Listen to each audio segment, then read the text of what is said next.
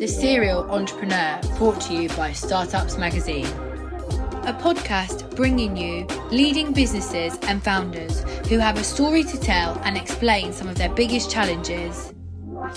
Try not to be too hard on yourself. Like, I meet so many founders who are like, you know, I should have done this, and then the pandemic happened, and I didn't do this, and you spend so much time like second guessing yourself when really mistakes will happen. Like, we're human.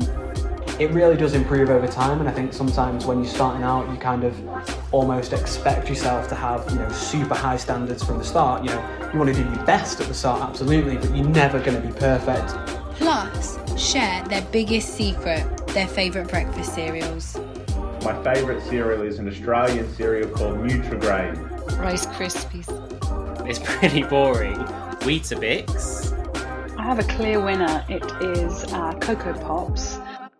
We've also launched a Creative Sparks program in Tottenham, which is helping early stage creative entrepreneurs with kind of like free workspace allocation and training programs to help them get started.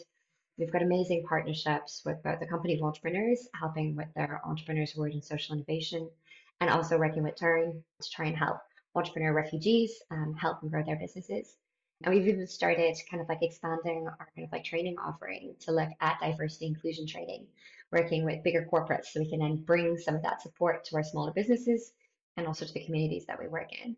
So we've been busy and it's it's just really good to see some of that, some of them recognized and also a chance to celebrate some of the hard work that everyone's been doing. The Serial Entrepreneur, brought to you by Startups Magazine. A podcast bringing you leading businesses and founders who have a story to tell and explain some of their biggest challenges.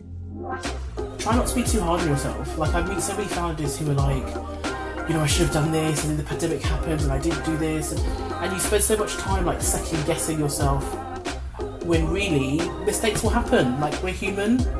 it really does improve over time and i think sometimes when you're starting out you kind of almost expect yourself to have you know super high standards from the start you know you want to do your best at the start absolutely but you're never going to be perfect Plus, share their biggest secret, their favourite breakfast cereals.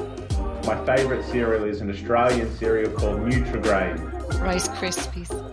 It's pretty boring. Weetabix. I have a clear winner. It is uh, Cocoa Pops.